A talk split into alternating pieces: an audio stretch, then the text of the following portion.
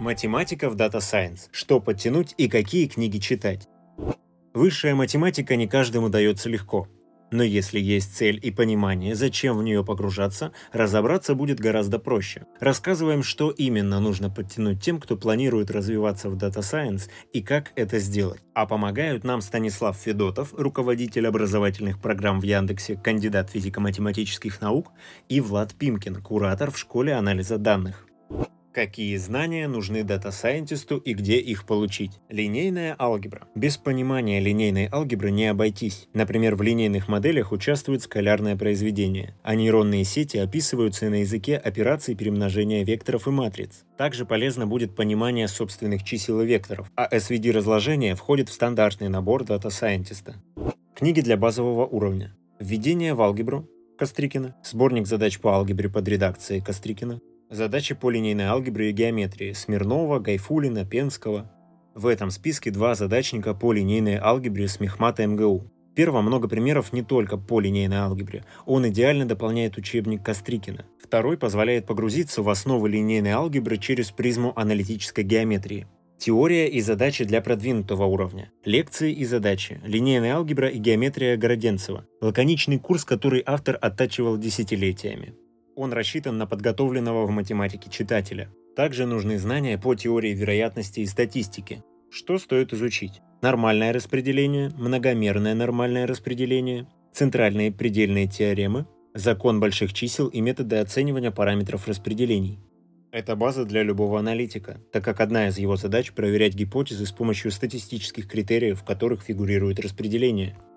Кроме того, в статьях про машинное обучение часто упоминаются вероятностные модели, функции потерь, которые сформулированы на языке максимизации правдоподобия. Поэтому знание математического языка и основных терминов нужно, чтобы понимать, о чем идет речь. Книги для базового уровня. Курс теории вероятностей и математической статистики Севастьянова. Теория вероятностей Боровкова. Наглядная математическая статистика Лагутина. Сборник задач по теории вероятностей Зубкова и Севастьянова. Книги для продвинутого уровня «Вероятность» Ширяева и задачник по теории вероятностей, дополнение к учебнику Ширяева. Также не обойтись без математического анализа. Обучение любой модели – это оптимизация, а большинство методов оптимизации основаны на алгоритме градиентного спуска. Книги для базового уровня – курс дифференциального и интегрального исчисления Фихтенгольца, сборник задач и упражнений по математическому анализу Демидовича. Теория для продвинутого уровня – математический анализ Зорича. Станислав Федотов, руководитель образовательных программ в Яндексе, подчеркивает, на более продвинутом уровне могут пригодиться случайные процессы и стохастические дифференциальные уравнения, потому что они играют определенную роль в осознании диффузионных моделей, одного из важных классов генеративных моделей. Если дата-сайентист столкнется в работе со случайными процессами, у него должна быть возможность почитать профильную книжку, чтобы разобраться. А для этого нужна теоретико-вероятностная база, умение оперировать формулами и не бояться их. Также, помимо книг, можно поискать группу с преподавателем. Желательно, чтобы у него был опыт обучения людей без бэкграунда. Математик научит корректно обращаться с формулами и правильно применять логику, не путать следствие с причиной и переходить от частного к общему. При этом можно работать с данными без математических знаний. Помогут современные библиотеки, в которых есть много готовых решений. Но если специалист столкнется с новой и нетипичной задачей, могут возникнуть трудности. Например, при детектировании необычных объектов, скажем, летучих мышей, или при поиске формул новых лекарств. Подобных задач бесконечно много. В них нужно выбирать архитектуры, сравнивать статьи и подбирать данные. Как морально настроиться на погружение в математику? Не всем будет легко, поэтому вот три совета, как не бояться на старте. Разберитесь, нужна ли вам математика. Если в данный момент вы можете обойтись без нее в жизни и в работе, все в порядке. Заставлять себя учиться – провальный вариант.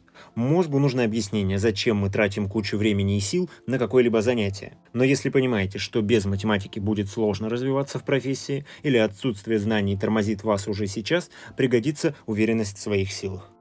Поверьте в себя. Звучит банально, но ученые еще в двадцатом веке доказали, что человек способен выучить даже самые сложные вещи, если будет много тренироваться. Все это благодаря нейропластичности мозга. До сих пор существует стереотип про технарей и гуманитариев.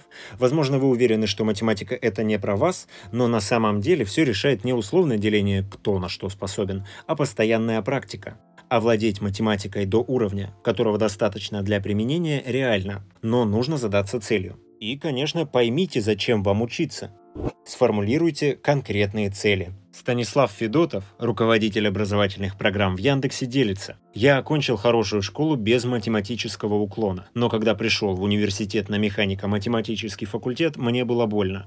Особенно потому, что рядом со мной учились ребята из мат-школ. Они приходили на экзамен и на ходу придумывали доказательства теорем. На первом курсе я чувствовал себя довольно тупым.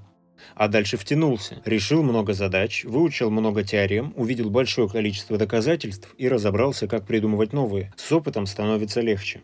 Что еще дает математика? Если вам нужна дополнительная мотивация, вот почему еще полезно изучать математику. Развивает логику и критическое мышление. Это поможет сомневаться, сопоставлять факты, отличать достоверную информацию от ложной, выстраивать причинно-следственные связи и принимать рациональные решения.